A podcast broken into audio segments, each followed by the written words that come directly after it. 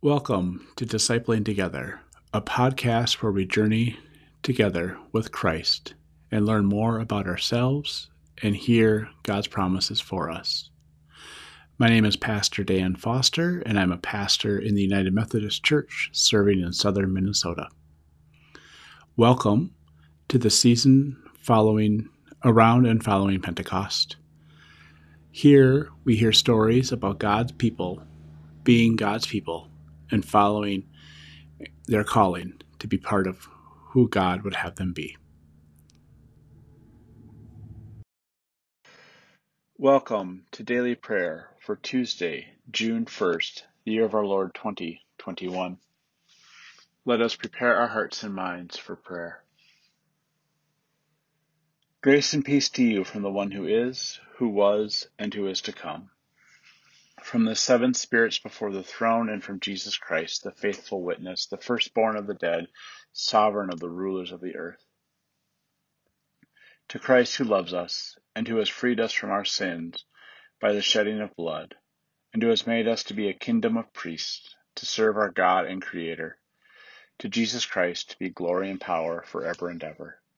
Amen. Our reading today comes from the second chapter of Paul's first letter to the Corinthians. When I came to you, siblings, I didn't come preaching God's secrets to you like I was an expert in speech or wisdom. I made up my mind not to think about anything while I was with you except Jesus Christ, and to preach him as crucified. I stood in front of you with weakness, fear, and shaking. My message and my preaching weren't presented with convincing wise words, but with a demonstration of the Spirit and of power. I did this so that your faith might not depend on the wisdom of people, but on the power of God. What we say is wisdom to people who are mature isn't wisdom that comes from the present day or from the day's leaders who are being reduced to nothing. We are talking about God's wisdom, which has been hidden as a secret. God determined this wisdom in advance, before time began, for our glory. It is a wisdom that none of the present day rulers have understood, because if they did understand it, they would never have crucified the Lord of glory. But it, this is precisely what is written. God has prepared things for those who loved God that no eye has seen or ear has heard or that hasn't crossed the mind of any human being. God has revealed these things to us through the Spirit. The Spirit searches everything, including the depths of God. This is the Word of God for the people of God. Thanks be to God. Amen. Let us pray. Gracious God, we give you thanks for sending your Spirit that we might have Use the, your Spirit advocate for us, be present with you, call us forth to you, and call you forth to us. Hold us in your love and help us to understand more and more who you are, not through wisdom, but out of love. In Jesus' name we pray. Amen.